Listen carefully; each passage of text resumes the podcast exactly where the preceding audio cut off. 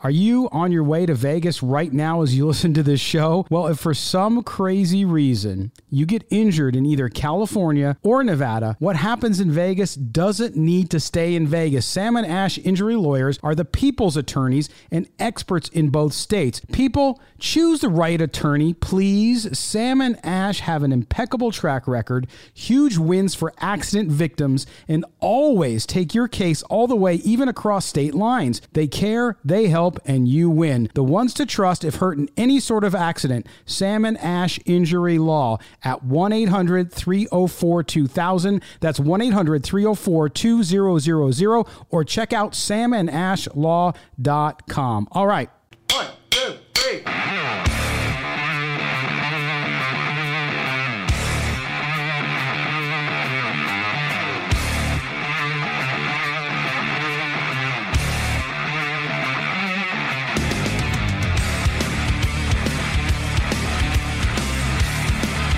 There's only one nation, Raider Nation. You're listening to Silver and Black tonight on the Mightier 1090.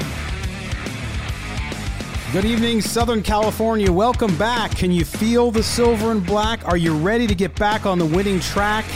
Raider Nation, you are on the Southern California leader in local sports talk. That, of course, is the Mightier 1090. And this is Silver and Black tonight. We are the only we're the best, but even if there were others, we'd still be the best. We're the only uh, all Raiders talk show in Southern California from Baja to the Canadian Rockies. You're listening to us talk Raider football. I am Scott Branson, and as always, I am joined by my good friend, the man, the I won't even he's not a myth, he is reality. He is a national writer of the NFL for Bleacher Report, also a contributor up on VegasSportsToday.com. That is one Mr. Maurice Moton. And Mo, here we are. We're three and one. We were hoping we'd come back and the Raiders would be undefeated still at four and zero there with the with the Arizona Cardinals.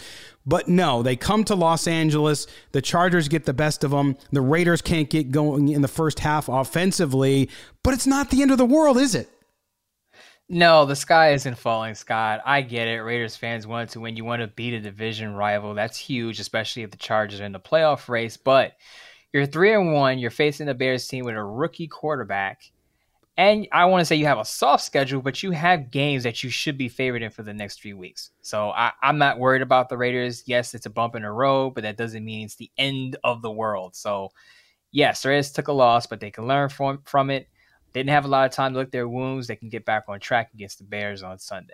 Absolutely. On tonight's show, we're going to go through a little bit of that Charger game. We're going to talk about uh, what went right, what went wrong, the offense, uh, and also what it means when you look at the AFC West. Clearly, the Raiders now still in a tie technically, although interdivisionally uh, with the AFC West, they are a game behind the Chargers as the Chargers move to 1 0 in the division. The Raiders will have their opportunity to get back at the Chargers down the road, and they'll, they'll start playing um, other defense excuse me, other AFC rivals. The Broncos coming up in a few weeks, and then the Chiefs in about five weeks. So uh, it, it, the, that game played huge into that race. So we'll talk about that. We'll also talk about the latest on the injury report for the Raiders and then later on, we're going to be joined. Uh, we're excited about this interview because we want to give you insight into the Bears. We try to do that on all our shows here so that when you go into Sunday's game and watching, whether you're heading out to Las Vegas right now on the I 15 in that uh, traffic uh, all the way through Barstow and Victorville down towards State Line and pulling into Las Vegas. We're going to talk to Corey Wootton. He's a former Bears defensive end, played with the Bears for five seasons, including uh, finishing up with the Vikings and the Lions. Uh, he is a Big Ten network analyst for college football, as well as the co host of the Believe in Bears podcast. So, we're going to talk to Corey about the Bears. Of course, the big news, Mo, this week the Bears switched quarterbacks, and that's got implication for the Raiders because they go from Andy Dalton, uh, the the the most mobile quarterback in the NFL, not uh, to Justin Fields, who's an incredible athlete, gives them more opportunity, I think, to create on offense. And so we're going to talk to Corey Wootton about that. But Mo, that was big news. Now the Raiders' game plan had to change a little bit midweek as they found out the news. Yeah, definitely. You go from preparing to see Justin Fields maybe a, a few plays here and there because Matt Nagy did say if Andy Dalton was healthy, he would be the starter. So you go from okay, if Justin Fields going to take a snap here or there to now he's the guy. Mm-hmm. And it's a t- completely different challenge because he's more mobile. He has a bigger arm. We saw that last week. Uh, he uncorked a, a, I believe, a 60 plus yard bomb to Darnell Mooney. So that's something Rays are going to have to watch out for. But the defensive line, the Raiders' defensive line, should be looking at chops because he is still a rookie quarterback, still learning the position. Yeah, you can't. I mean, we, we, we, we will talk about rookies on the Raiders side because there is some issues there on the offensive line. And why don't we just start there, Mo? Because when you talk about the warts, that is the biggest one right now. It reminds me a little bit of one of my favorite 80 mo- 80s movies, Uncle Buck. Have you seen it, Mo? I may be too young for this, Scott, but go ahead. oh, oh, man, that, that one that one went right to the heart. That hurt. Anyway, in the movie Uncle Buck, he goes into the school to talk to uh, one of the kids that he's watching, his nephew, uh, who's having a problem in school, and the, the principal has this big mole on her face. And so he starts talking, and every other word is like mole, mole, right? Because he can't, he can't, he's fixated on. And so the mole for this Raiders team is this offensive line. We saw it all season long. You and I talked about it on this show. We talked about it on our Las Vegas show as well on Sunday mornings for the last two months. That this offensive line was going to be a problem, that they needed to gel, that it was going to have outages, and we saw it all season, including the three wins. But in this fourth game against the Chargers down in Los Angeles on this past Sunday, it was really on display. Andre James struggled. Alex Leatherwood struggled. Everyone up front struggled, with the exception of Kolton Miller. They could not get the running game going. Although that Josh Jacobs, even though he wasn't really 100, uh, percent still still popped off a few nice runs. But Mo, this offensive line could be the biggest limiting factor for this team who wants to and must make the playoffs in 2021.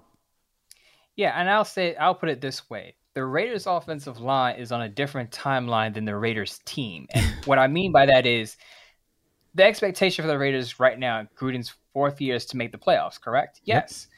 Now, the offensive line is in its infancy stages of development. So you have a team that's trying to make the playoffs, but they're being held back. I don't want to say held back, but they have an Achilles heel in the offensive line that has to develop. So they're stuck between do we make quick fixes for this offensive line as we're trying to move toward a playoff push, or do we let these young guys develop? And you mentioned Andre James and Alex Leatherwood.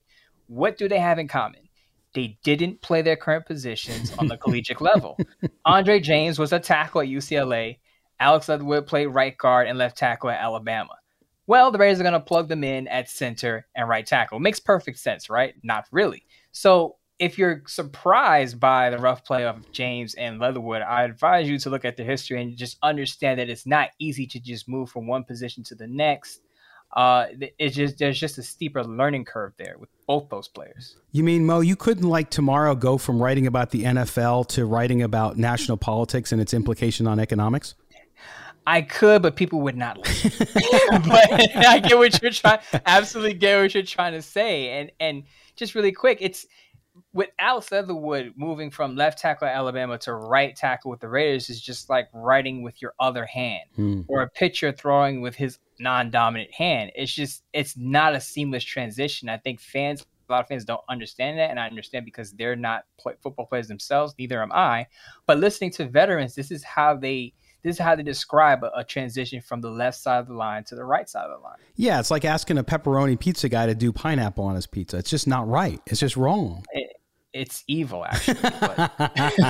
uh, but yeah i mean but that that's the thing too and it, and it upsets me because look i watch alex leatherwood and i see him struggling. There's no question. I mean you can see it. It's there. If you watch the tape it's it's mm-hmm. it's inevitable that you see where he's making mistakes. It's also inevitable where you see andre james really falling down. I, I had somebody try to argue with me today aren't you watching the game i'm like yeah i'm watching the game. Are you not watching the game? Because i'm seeing it clearly and it's not it's not just the the the connection between carr and james because that's actually gotten better over the last few games, but it's just his ability to block and play the position of center.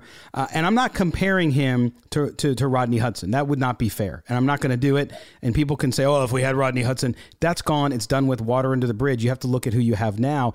But with Alex Leatherwood, Mo, I'm really getting defensive because, again, I heard after the first year, Kolton Miller, it's actually the first quarter of the year, Kolton Miller, I heard that, oh, this guy's a bust. Why did we drafted him too high? This should not be the guy that the Raiders went after. And so now uh, they're doing it again with Alex Leatherwood. Yeah, and, and that's the thing, too. I just think that, look, you can look at Derek Carr, I mean, what he had done up to that point, and you can, for Raider fans that don't like him, you could see some of the tendencies he had in previous years that were not positive. So I understand a little bit of it, but I think, again, it's it's far too over dramatic to, to claim that one loss, especially with this early season schedule. I know how much Raider fans hate the Chargers because they're a division rival and how much they love to make fun of them and all that kind of stuff. And, and I get it, right? That's part of the game gamesmanship of being a fan and, and going against uh, teams you don't like. At the same time, the Chargers are good. The Chargers have developed a good team. They have a, a coach who's got a set on him. he takes risks, and he, he came up with a great game plan, uh, which he is, you know, obviously a, a, a, he's got his defense dialed in, and they were able to solve what the Raiders had done. Mo, on the other side of the, uh, the of the ball, the Raiders defense, we we've talked about him in the past look, middle of the road is excellent for Raider fans right now because they've not seen middle of the road for a long time. Against the Chargers, the Raiders had some trouble against the run. Uh, they still did well up front, pressuring, uh, of course, Justin Herbert, who's who's got such a good good arm and a good ability to get out of pressure. But when you look at that defense, um, what's your biggest concern coming out of the Charger game as they get ready to face a Bears team? Two things. And the first thing you mentioned is that run defense. Going into that Chargers game, giving up 4.8 yards per carry, too many missed tackles for the Raiders, and I think that that's an issue when you're trying to tackle a running back. I said at the beginning of that Chargers game, they're making Austin Ekeler look like LaDainian Tomlin. that shouldn't ha- it shouldn't happen, and just too many, just too many, uh, I guess, whiffs on tackles. Blown, I guess you would call them blown assignments, but Raiders still have an issue with uh, missed tackles being in the right spot against the run fit. Yeah, and it's weird because they, have had some issues with it all season, but it really seemed to pop up against that Chargers team, which I know the Chargers have some good offensive talent, so don't get me wrong. Uh, but it just seemed, I mean, you saw Cory Littleton miss tackles, you saw Perryman miss tackles, uh, and it really, really impacted, I think, their their their game there. And now you're going to face a Bears team right? With Montgomery's out, of course, with the knee injury, so their top running back's gone. But Justin Fields can move around and he can create on the move, and so I think that that, that linebacking core, that second tier of that Raider defense, is going to have to be a lot better. You cannot miss tackles, especially when you're facing an athletic quarterback like that. Yeah, and here's the second thing, and I'm sure Raiders fans are with me on this one. Every time Damon Arnette steps on the field, I am concerned. Mm-hmm. And Trayvon Mullen had didn't practice early in the in the week and if he's out, if he doesn't play, and does that mean if Damon Arnette is healthy enough? I know he has a groin injury. If he, I'd rather take Amik Robertson over Damon Arnette on the boundary because Amik has shown that he's improved under Gus Bradley and Ron Milus. I think he deserves a shot to be on the outside. I know Raiders fans are worried about, about his height. He's only five eight, but he did play outside at Louisiana Tech, so I think he should be the next man up over Damon Arnette if you're picking between the two. I know Keisean Nix is also was also back at practice. The Raiders, I don't I don't know if they've officially brought him back on the roster yet, but he has three weeks to come back. But I think Amik Robertson should be the next guy up on the boundary if Mullen isn't able to go. I think you have to do that. And I think Damon Arnette, who missed practice all week, I don't think he's going to go. Uh, but I don't think he should go, period. Like, I just don't. To your point about Amik Robertson, he has developed. I'm not saying he's perfect yet. I'm not saying he's all the way where he needs to be, uh, whether he's playing in the slot or playing outside where they had to have him do. But against the Chargers coming in in emergency action uh, with, with those guys going down, he performed much better than Damon Arnette's performed at any point this year. And so to me, and I, am not trying to be a smartass with that. I mean, I just mean if you look at how he's played, it's just, well, because when Damon Arnette misses uh, on the field, he's not missing because he gets beat he makes a nice play when you're and then you think, oh well, geez, here's the athleticism. This is what we expect out of the guy. And then the next play, he's completely lost. He's not even near where he should be. And there was a big completion for the Chargers uh, there that was for a touchdown that he was completely lost. He didn't come back to help the safety. And guess what? Voila, seven points. And so, so I agree with you on that one. They have to be able to do that, and not knowing who they're going to have back there at defensive back because of injuries. And that's the thing, Mo. This season, last season, I know we had COVID last season and that added to everything. But this season, too, the Raiders continue to get hit by the injury bug. I mean, it happens a lot on defense, it's happened on the offensive line. But that's why we talked about in the preseason, Mo, depth and how important it is. And the Raiders are, I, I believe, are three and one because they built some more depth.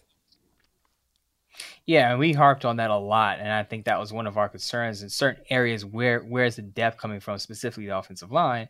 But sticking with the defense, I, I think they can move some pieces around. I, I believe in Gus Bradley and Ron Milus. Gus Bradley usually has a pretty solid pass defense. Uh, he did talk about Roderick Teamer coming in playing nickel, and he's usually you know he's usually a safety.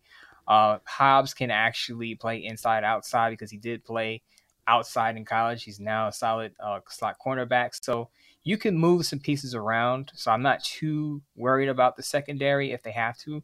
Uh, again, if you put pressure on Justin Fields, get him off his mark, then you won't have to worry about too many deep shots downfield. But the Raiders are going to have to respect that deep ball because he, he does have Allen Robinson, he does have Darnell Mooney on the outside. All right, we're going to switch gears. We're going to talk a little more about where the Raiders played on Monday night down at SoFi Stadium. Of course, the lightning delay. Okay, now it's time to bring on my legal team, Sam and Ash uh, from Sam and Ash Injury Law, because you deserve what's right. 1 800 304 2000, whether you're in Nevada or California, going back and forth from California, Nevada, and so on. Make sure you uh, call Sam and Ash 1 800 304 2000. All right, guys. So the Raiders, unfortunately, their first loss of the season. Of course, Raider fans, Raider Nation, so passionate and they're dealing with the loss for the first time this season after being so excited. That game down at SoFi Stadium delayed 30 minutes because of lightning. It's it's it's kind of, it's a dome, but there's sides that are open to it. So the NFL shuts it down for 30 minutes, delays the kickoff on Monday Night Football. Here's my question for both of you: um, Is that a liability issue because of lightning and and the, the, sides of the stadium are open? So technically, I don't know if everybody knows this, but lightning goes sideways, and so is is that an issue for them from a liability standpoint for a business like the NFL, where you have, have spectators in a stadium like that? This is not the first building that has open sides. I, am fairly certain every structure in Hawaii is built something like this, where you have uh, you know indoor outdoor spaces.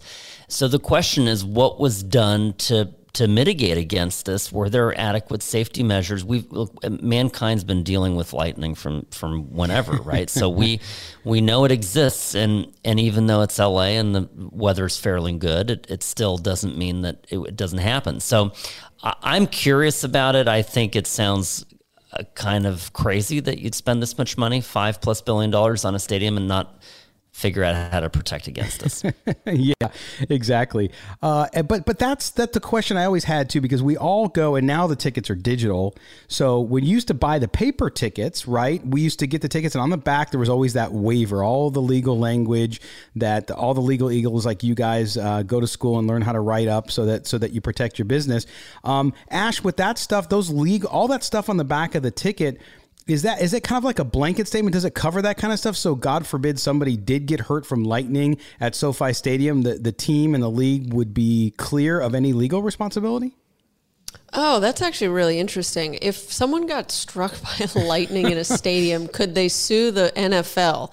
Um, probably not. It's an act of God. Um, but if the NFL like played the game and didn't take any steps to protect the players or fans, and as a result, someone got hurt, sure then I could see some liability there. Yeah.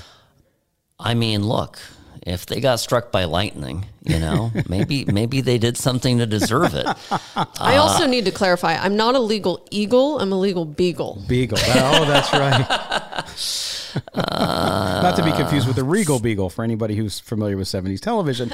Uh, but but the, the other question too is, and I, I, I know you guys saw this, and we we talk about so many different things with you, but also Coach Jon Gruden complained about the stadium. It had nothing to do with the lightning; it had to do with the locker room, and I guess the locker room at SoFi Stadium was bizarre. He said, "quote You know, the locker room here is the most bizarre thing I've ever seen. It's it's like a maze. So no matter where you go, you get contorted. This visiting locker room. I'd like to meet the guy and see what his uh, his idea was. And I, I thought this was interesting, Ash, because you know Sam's Sam's doing some work in his house, as I understand, and I'm wondering if if Sam's going to have some weird mazes in his house.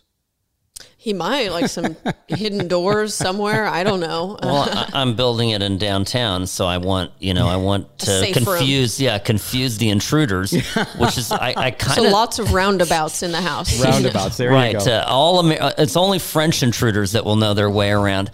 Uh, I mean, uh, do you think it was designed to mess with visiting teams on purpose? Absolutely. I mean, I think look, you know, you, you look for an edge, and there's there's been there's been examples of that of teams who've had to go to different facilities and they have to make certain walks, and the walk to the locker room is longer. Now there might be other ways to get there, but they don't tell them, and so so they might make them follow this thing. But you know, what if what if somebody got hurt in that locker room? Now you're a player in the NFL, you're making all kinds of money. I know people aren't going to feel sorry for you, but from a liability standpoint, there too, if bad design, I'm sure you guys have encountered this. If a bad design hurts somebody, how do, how do you do that? How do you represent somebody if if they get hurt walking in a building because it's designed kind of weird? Well, yeah. So if you get hurt in a building for any reason, you want to get a lawyer involved, and they'll look at it whether or not it was unreasonably dangerous, and mm. whether there was some sort of design defect, and that the architect they they overlook some safety protocols or safety standards regarding height of various doors, like putting bollards or like pillars certain distances away from entryways. So absolutely, but these things are nuanced, and so I would just recommend if you get hurt on a premises and you're not sure if there's any liability on them, ask a lawyer, get them involved, and the lawyer can hire experts to to do that kind of back and legwork. And by lawyer, she means Ash. Call Ash. She knows this stuff inside and out. Actually, There's no- be there- there's yes, there's nobody better. And by the way, we do want to take a moment to to uh, wish you, Ashley, a happy birthday. You just had a birthday, and we're so glad that you've reached drinking age and you've turned 21. um, and so so happy birthday from everybody here at the uh, Mightier 1090 and from Silver and Black tonight. Oh well, thank you guys, thank you, love it. All right. Well, you heard it here from my legal team, Sam and Ash. They care. They help you win because you deserve what's right. So if you're in a crash, call Sam and Ash 1 800 304 2000. Thank you, Sam and Ash. We'll talk to you next week. Thanks, Scott. Bye, Scott. All right. When Mo and I come back here on Silver and Black tonight, we're going to be joined by former Chicago Bear Corey Wootton, listening to the Silver and Black tonight here on the Mightier 1090. Hey everybody, Scott Branson here, Silver and Black tonight. Did you know, Raider Nation, that 90% of the people that get into an accident don't realize that they have rights, justice to be served, and free access to great lawyers? Call Sam and Ash Injury Law at 1 800 304 2000. So much more goes into choosing the right lawyer. The details matter. Sam and Ash Injury Lawyers, more expertise and more caring. It's Sam and Ash Injury Law. Save this number 1 800 304 2000. LA's very own 1 800 304 2000 or samandashlaw.com because you deserve what's right. Now, back to Scott and Mo on Silver and Black tonight on the Mightier 1090 AM. All right, welcome back. Silver and Black tonight here on the Mightier 1090 Southern California. The only All Raiders talk show in Southern California, by the way. Uh, thanks for being with us, Scott Branson, Mo Moton, and we switch our focus now from what was and what's coming from the Raiders to their opponent this weekend in Las Vegas at Allegiant Stadium. That, of course, is the Chicago Bears. And joining us to talk about that is former Chicago Bear defensive end Corey Wootton. Corey played with the Bears uh, and in the NFL through 2015, from 2010 through 2015. He, uh, you can see him as an analyst on the Big Ten Network, also on Fox 32 in Chicago, and he also co-hosts the Believe in Bears podcast, which I highly recommend if you want to get to know a little more about the Raiders' opponent on Sunday. Corey, thanks for being with us here on Silver and Black tonight. Yeah, thanks for having me, guys. All right, well, let's start in. The big news, of course, this week, uh, Coach Nagy says uh, that on Monday that Andy Dalton's his starter, and then by Wednesday it's Justin Fields. Uh, there's a lot of fan talk out there in Chicago about the fact that everyone thinks maybe this was something from the front office forced upon Coach Nagy, but of course we saw what Justin Fields did against Detroit last weekend. What's the latest there in Chicago? What's the reasoning or the or, or the the informed thoughts around why this happened and why it happened now?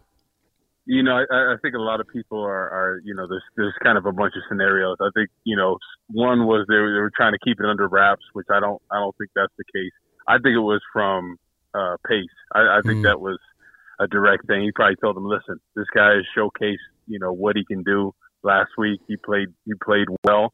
Uh, didn't light it up, but some of the throws and and different reads and things of that nature. I mean, he made some Hall of Fame type of throws, like in certain windows and the, and the crazy thing is, you look at the difference between Bill Lazor being able to dial up those plays as opposed to Nagy. So, you know, I think everybody realized that, and up top, I think they were saying, "We we got to play this guy." And uh, you know, Matt Nagy has no choice at this point because I, I feel like before last week's game, he was on the hot seat. You know, I anybody can say anything about whatever, where the Bears don't fire people, or, but I think he was definitely on the hot seat based on that Browns game because that that was a disappointing offensive performance.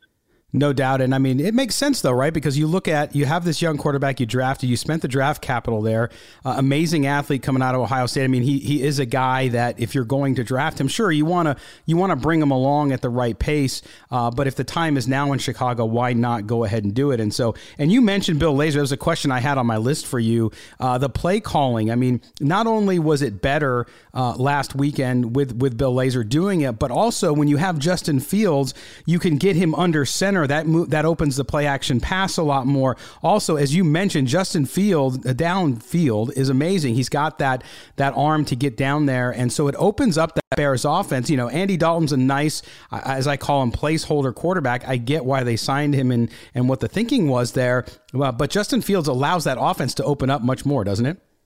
Exactly, and and I, I think the biggest thing was you know you look at the week prior, you know when Matt Nagy was calling the plays, there was no consistency, there was no rhythm in there, mm-hmm. and then you look at the tape from this past week, you know they were able to get the run game going, and that opened up that play play action pass. You know Bill Lazor really kept the Lions defense off balance, and that's something that the Browns did to the Bears defense. So it's it's, it's great when you can keep the defense off balance. You know David Montgomery really went off in that first drive, and they score on two consecutive drives. And you get Justin Fields comfortable. Some hard play action looks. You get him in some gun situations. You know, you have some rollouts, you have some boots, some sprints. That's where he feels comfortable. And I think Bill Lazor did a great job of putting your young guy in a position to succeed last week. Corey Mo Moton jumping in here. A lot of quarterback talk. We got a defensive lineman on the show, so let's get to the defense. uh, the Raiders' defense has shown significant improvement under Gus Bradley. A lot of that credit goes to the defensive line, which is Rod Marinelli's group. And I know yep. he was your first defensive coordinator with the Bears. Could you tell us anything you learned from him, or some of the points he tries to get across to his defensive linemen? Man, he he was one of my my favorite coaches that I, I've ever been coached by. I mean you know, I was talking about it a little bit on the podcast. He really stresses the importance of get off, and I, I know you guys have probably seen that evident in the first couple of weeks. You know, you guys have a good rotation on the defensive line. You know, Maxx Crosby, I think he's an up and coming star. You know, Solomon Thomas in there. Um, you know, Carl Nassib got a really good rotation in there. But Marinelli really stresses the importance of getting off. You know, playing the run well, but being able to get after the passer. And and he he brings out the best in everybody. You know, I, I think you know, a guy like Solomon Thomas is going to have a great year this year because, you know, he's one of those lunch pail guys. And the thing is, you know, Marinelli always stresses the importance of effort, you know, and, a lot of times in this league, you can get double digit sacks just off effort. And I think some of the guys on the Raiders uh, defensive line, you know, Crosby, Thomas, I think those are guys that could get double digits based off their effort. And I think that's the Marinelli effect right there. Yeah, you just mentioned sacks. The Bears lead the league with 15 of those. I want to ask you for the secret sauce, but how can the Raiders neutralize that pass rush? Do they establish the run, use play action, the short passing game, or a combination to keep those guys off balance? I, I think you got to establish the run because the, the one weak spot of the Bears defense has been their inability to stop the run this year. And, and that's something that we've never seen in the years prior. Um, usually they're, they're able to knock out the run. It's kind of been the pass rush that's been sporadic this year the pass rush has been great, but they haven't been able to stop the run. You look, at the Browns game; they're re- really able to keep them off balance, and I think that's what they're going to try to do this week. You know, I think um, you know Josh Jacobs is back, so I think they're going to try to get him going, and then really really keep these rushers off balance. You know, some some screens, some draw, things of that nature. But you know, last week, um, you know, against the Lions, the, the Bears really struggled on third and long situations, getting pressure with just the front four, which is surprising to see when you see the amount of sacks they have in those, you know, third and seven, third and 11 situations. Jared Goff had all day to throw, and they were able to complete a bunch of first downs on there. So, you know, when uh, Sean Desai dialed up that blitz package, you know, he had Roquan one on one on a blitz on a running back, and he, he completely dominated him, got the sack. So I, I look for him this week to, to really dial up that blitz package because I think that's situations where, you know, he tries to get home too much with the front four, but sometimes you just got to bring pressure in people's face. Corey Wootton, former Bears defensive end. He's also an analyst on the Big Ten Network as well as co host of the Believe in Bears podcast. And Corey, talking about that defense coming into this Raiders game, a, a little banged up. You have Akiem Hicks had, had a groin injury, Khalil Mack uh, and rib, missed some time with ribs and a foot injury. How overall is the health of that defense? You think they're going to be ready to go uh, on Sunday when they get to Las Vegas and, and play the Raiders out in the desert? You know, I, I think I think Khalil Mack will be ready to go. You know, especially against his old team. You know, it's a little a little extra motivation there. You know, Keem Hicks. That that's that's something I, I really don't know if he's going to play this week. You know, I know the groin injury is is pretty nagging. Um, you know, so I think that's going to be a game time decision. Uh, Gipson, the safety, and there's kind of been banged up with a hamstring, so I guess we'll see this week what he's going to do. But you know, Akiem, Akiem Hicks, if he can't play, that's that's a big X factor for the Bears. You know, I think he's he's a guy that really sets the tone out there. And sometimes he doesn't always get the credit for, for how valuable he is to that defense. I mean, he plays the run. He takes up two, three blockers at times. He can pass rush really well, and guys really feed off him and his energy. So I think if he can't play, that's that's a huge loss for the Bears. So Corey, I got a I got a favor to ask. Uh, do you think you could put in a good word with the Bears front office and send Khalil Mack back to the Raiders? You know, just, just I, I, I, don't, I, I, don't think so. I don't yeah. think so. You know, because the Raiders, Raiders fun. definitely tried it. Yeah, the Raiders. Yeah, I'm sure they would like it back. Uh, but Corey, you know, the one of the things that, that I look at this team uh, and, and I see what's going on on the defense, and you being a former defensive player, I'm going to ask you a question about offensive line actually as a defensive player because because one of the things, one of the big weaknesses, as you know, studying for this game coming up and talking about it on the podcast and everything like that, is the Raiders' struggles on offensive line right now. Of course, Rodney Hudson gone, Gabe Jackson gone, Richie Incognito injured, Denzelle Good out with a knee injury after week one. Uh, this line is a patchwork you have Alex Leatherwood at right tackle. Looks like he might move to right guard for the game on Sunday. As a defensive end, going in and playing against, talk about how difficult it is for a rookie to come in and play a position like right tackle in the NFL. Oh, it's extremely tough, and and you, you look at who you who you're going against this week, right? Khalil Mack's going to be mostly on that left side. You know, now that Robert Quinn takes that right side, so I think that's going to be a tough matchup and then you add the, the added fuel to Khalil Mack playing against his old team. You know, and they said they didn't need him anymore. So I think he's fired up about that. But it, it's tough. You know, I, I think that the good thing is they're at home, you know, the Raiders, uh, because then you don't have to worry about the crowd noise. But in, in a situation where if it was on the road, that that's a scary matchup against a guy like Khalil Mack. so, you know, I, I look for them this week for, for chip health, you know, uh, with, with either tight end or, or running back. You know, I think it comes down to game planning. You look at last week, you guys really struggled, you know, mm-hmm. because you were struggling to protect, and, and guys like Joey Bosa really went off. So hopefully they can help out these tackles. I think the Bears realized that after the Browns game, they kind of had a, a poor game. You guys didn't let up as many sacks as they did nine that day, but you know I think after that they realized, hey, you know we, we really have to help out this this patched up O line. You know the kind of tackle position is, is up in the air, so I think the, the game planning is going to be crucial. You know, keeping them off balance, like I said earlier, with the screens, draws, chip help, things of that nature.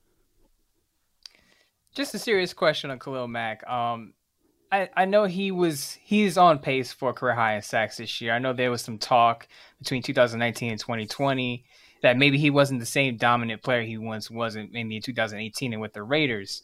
Um, do you see something different in him this year, or is he just benefiting from a new scheme under Sean Desai? You know, I, I, I think he's the same player he's always been, um, but I think you know he didn't have that rusher opposite him. You know, you look mm. at a few years ago when he first came in, Leonard Floyd was a guy they expected to, to take a huge jump, and he didn't until he left the team and went to the Rams, and then he had double digits last year. And then Robert Quinn comes in last year after 11, 11 and a half sacks the year before, and they're thinking, oh, we really have our two rushers here. Robert Quinn has two sacks. So this year, Robert Quinn is back to the rusher that we know. So you see Khalil Mack, you, you can't double him, you can't triple him. You kind of got, got to pick your poison. And in my opinion, I, I think Robert Quinn has been the better rusher this year. And the surprising thing is he's been playing the run. That's something throughout his career he's never been great at. And in this scheme, he's been he's been playing the run. He's been he has a different level of burst this year, and I think that's that Khalil Khalil Mack effect. You know, you look at them two, and then Akiem Hicks inside when he's healthy. I, I think it's like pick your poison. Yeah, amazing. I mean, they're, they're doing so well, and I, I think that that's going to present a big problem for the Raiders on Sunday uh, to deal with those guys and what they're able to do up front. Corey, question for you on the Bears organization overall. You know, we, we see from the outside the Bears go out. I, am originally a Park Ridge boy. I was born in Park Ridge, so I'm from the area. Uh, and the fact that to think that ever the Bears might move to Arlington Heights is is is so weird to me. Uh, but they have uh, put in a, a, a purchase on some land out there, and they're threatening or if that's the word to use, to move from the revamped Soldier Field from a few years ago out to the suburbs, out to Arlington Heights, where they can do some some more and have some improvement to a stadium. How serious is that, or do you think that this is at the stage now where the Bears are just getting a little serious, uh, so the Chicago Parks District takes them more seriously and actually maybe gives in and gives them a little more of what they want? Yeah, I, I, th- I think it's a combination of both, and, and you guys have known, you know, you, you've heard about Soldier Field and just kind of the negativity that comes with the, the playing surface. I think mm-hmm. everybody mm-hmm. and their mother in the league complains about about that surface. So you know, it's, it's not a very fast surface. It's not forgiving for explosive teams. So I think it's an advantage for the Bears. But you know, I, I think something needs to be done to, to change that field because it's a shame that an NFL field is that way. You know, we we were so used to it when we played, it really didn't matter but we were kind of kind of love when we played, um, you know, on the opposing teams, uh, you know, fields because I feel like it was faster. They took care of everything better, and you know, like like you said, it's not owned by the Bears; it's owned by the city, so it's it's kind of a conflicting thing. But I, I think they're really trying to get the ball rolling, and if they can improve the field, and if not, I think they're they're serious about possibly going going somewhere else. Yeah, and that's not something foreign to the Raiders. Obviously, the Raiders are in Las Vegas because the city of Oakland couldn't get anything done, and, and their facility was being run down too. And and overall, though, the health of the Bears organization, I know the situation with Matt Nagy, of course, uh, as every NFL coach is evaluated by wins and losses.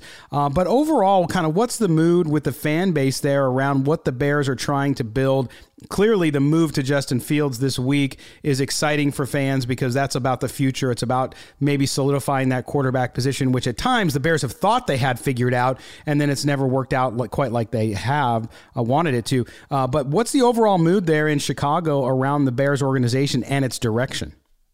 I think people are excited, especially after the Lions game. You know, I think they needed to see after that Browns game kind of how – how things are going to go game planning wise, Justin Fields, and then they make the official announcement this week. He plays a great game.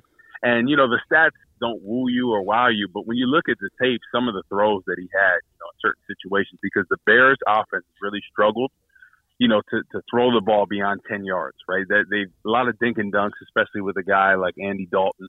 And, you know, it, it wasn't, it was trying to get cute and, and try to protect him but now they're opening up the offense, and you saw some of these throws. You know the play calling. You know Bill Lazor. You know in the second half, the first drive on there, he had a nice run to Dave Montgomery. Then then he goes in a gun situation where David Montgomery is the running back, is, is the quarterback. Darnell Mooney is the running back, and then he pitches it to him. That's a ten yard gain.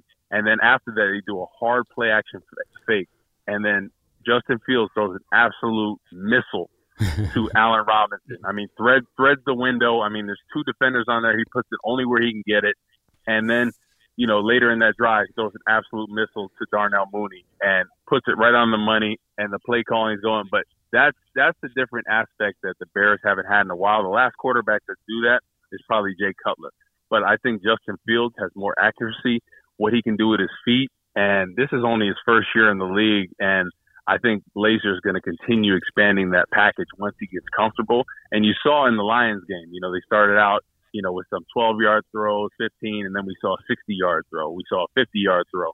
So it was good to see them really expand that passing package down the field. Yeah, it's going to be fun to watch him uh, pair up against that improved Raiders defense, but that improved Raiders defense also has some injury issues. So I think it's going to be a, a, close game in Las Vegas on Sunday. Corey Wootton, former Chicago Bears defensive end, played in the NFL too for the Vikings and the Lions 2010 to 2015. You can catch him on the Bleav in Bears podcast. Corey, man, thank you so much for spending time with Mo and I, uh, Mo and I tonight here on Silver and Black Tonight. Oh, thank you guys. I appreciate it. All right, there you go, Mo. Uh, Corey Wootton give us a lot there on the Bears and where they're headed. I'll tell you what, this game on Sunday against the Raiders in Las Vegas, um, that Bears defense worries me with the condition uh, of the Raiders offensive line, which we talked obviously ad nauseum about in the first segment. But um, it concerns me if they're full strength and if the, the Raiders are going to be able to protect Derek Carr and establish that run. Hey Scott, give me credit. I tried to talk Corey into giving the Raiders Khalil Mack back. It didn't work. No, it didn't work. but no, seriously, uh, you're absolutely right. Especially if you're, I don't know if there is actually going to shuffle the offensive line, or, or did Alex Leatherwood just get reps there just in Yeah. case? But when you're making moves on the offensive line, you're facing the team that leads the league in sacks. Uh, that's something to be concerned about. Um, of course, on the other side of the ball with the Bears, they also have a rookie quarterback. I know Justin Fields showed some improvement between the Browns and Lions game, but he's still a rookie, he's still learning the position. Uh, and now he has the starting position for the rest of the season, but you got to get to him before he settles in. So I think Gus Bradley can disguise some looks, force him to make him make some mistakes downfield. Yeah, exactly. And I think that's key. You're right. On defense for the Raiders, they have to do what they've been doing. I mean, they're a bend but don't break kind of defense overall. They had some outages against the Chargers in the loss, but overall, I think the defense, you know, is it, it- that's how bad Raiders defenses have been is when you're middle of the road, fans are excited, right? Because it's just not terrible. It's good, much better than it was last year. But offensively, Mo, I can't help but think the key to Sunday's game here is going to be that offensive line, how they can perform, uh, especially if they do move some guys around. But you look at the first three games when the Raiders were 3 and 0, the offensive line had plenty of outages. You and I have talked about it on this show over and over again that it was an ongoing concern, but they played well enough to give Derek Carr the time to get the ball downfield and to score points. They have to be able to do that. If we have another game like they have against the Chargers, they could lose at home to the Bears.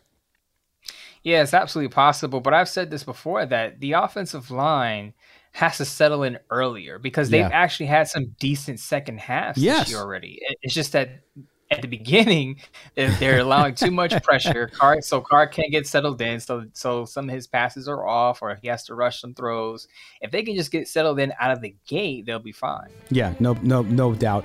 Uh, so, okay, so we got about a minute left here before we got to check out for the evening, Mo. Uh, how do you see this one going down? Give me your prediction for the game and uh, how it goes out at Allegiant Stadium on Sunday. Yeah, I think this is going to be an ugly one. I still think the Raiders pull it out 23-17, but they're going to have to work for this one. I'm not I'm not saying that they're going to start quick, but they're going to have to worry about that Bears defense. I think that Bears defense, Khalil Mack, Robert Quinn, Roquan Smith, Akiem Hicks, if he plays, they're going to make it tough. Yeah, no doubt about it. And I agree with you. I think it's going to be uh, a little lower scoring, too, uh, somewhere in the 20s. And I think the Raiders pull it out by a field goal.